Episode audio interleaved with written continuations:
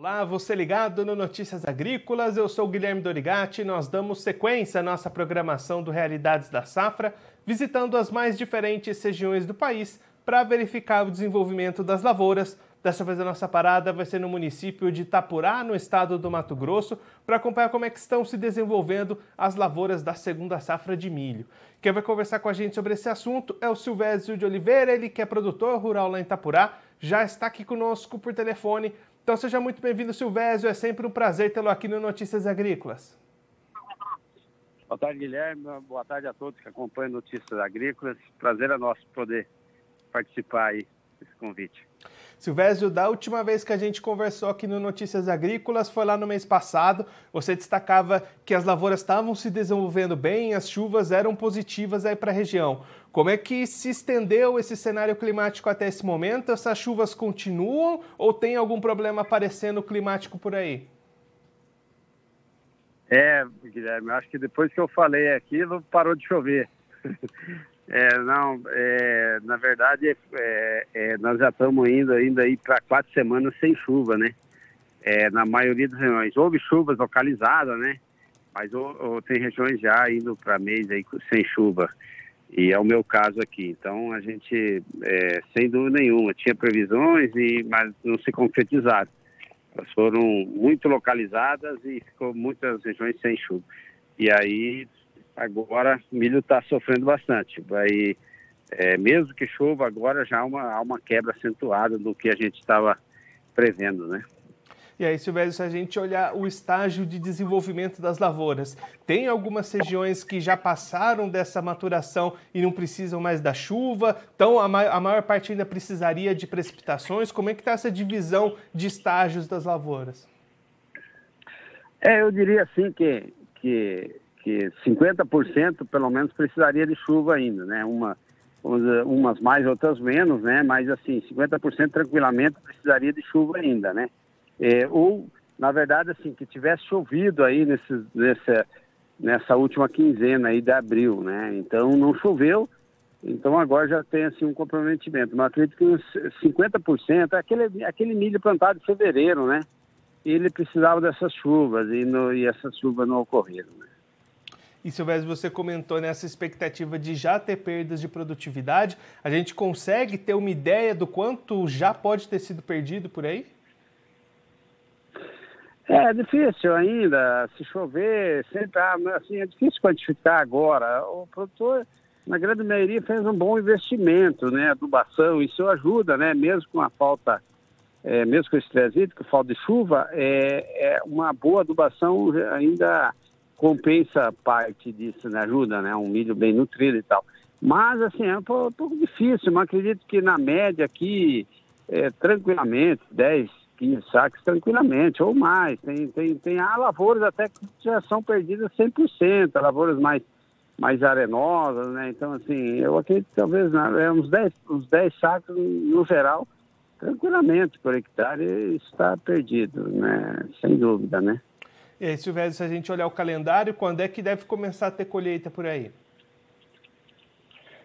É, é, início de junho, né? De qualquer forma, vai um pouquinho do clima, se não chover mais, talvez antecipe uma semana aí, né?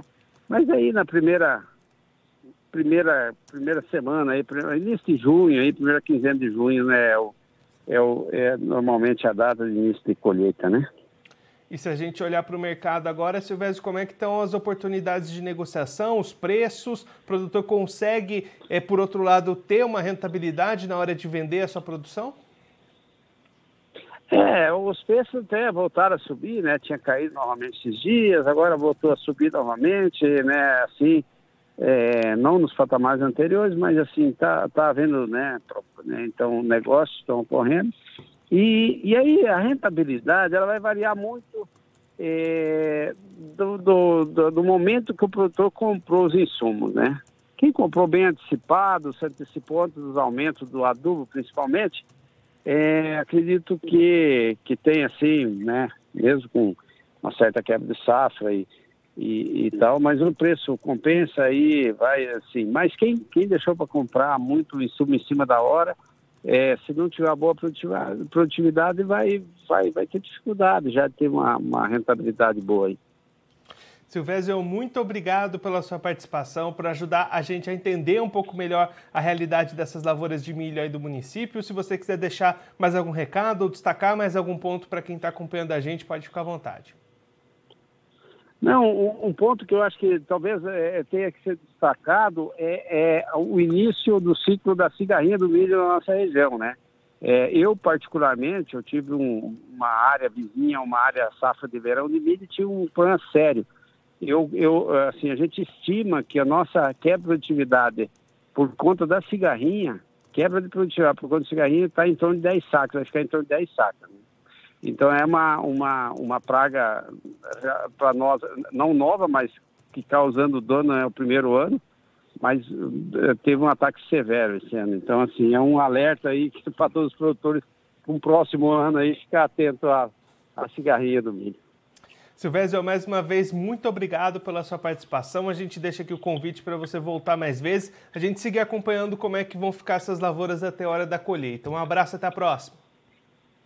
Abraço, Guilherme. Obrigado. Até mais. Tchau, tchau. Esse, o Silvésio de Oliveira, ele que é produtor rural lá no município de Itapurá, no estado do Mato Grosso, conversou com a gente para mostrar como é que estão as lavouras de milho da segunda safra lá no município. Silvésio destacando uma situação preocupante com relação à falta de chuvas já causando dificuldades nas lavouras, algumas regiões já há quatro semanas sem receber precipitações, isso já vai causando perdas, perdas aproximadamente de 10 sacas por hectare já nesse momento, e esse número pode ir ficando cada vez maior caso essas precipitações não voltem lá na região. O Silvestre destacando que pelo menos metade das lavouras de Itapurá precisariam de chuvas nos últimos dias, continuam precisando dessas precipitações. Então, uma situação que já começa a preocupar bastante os produtores da região, que já tinham enfrentado alta pressão da cigarrinha no início do ciclo, que também trouxe uma perda estimada em 10 sacas por hectare.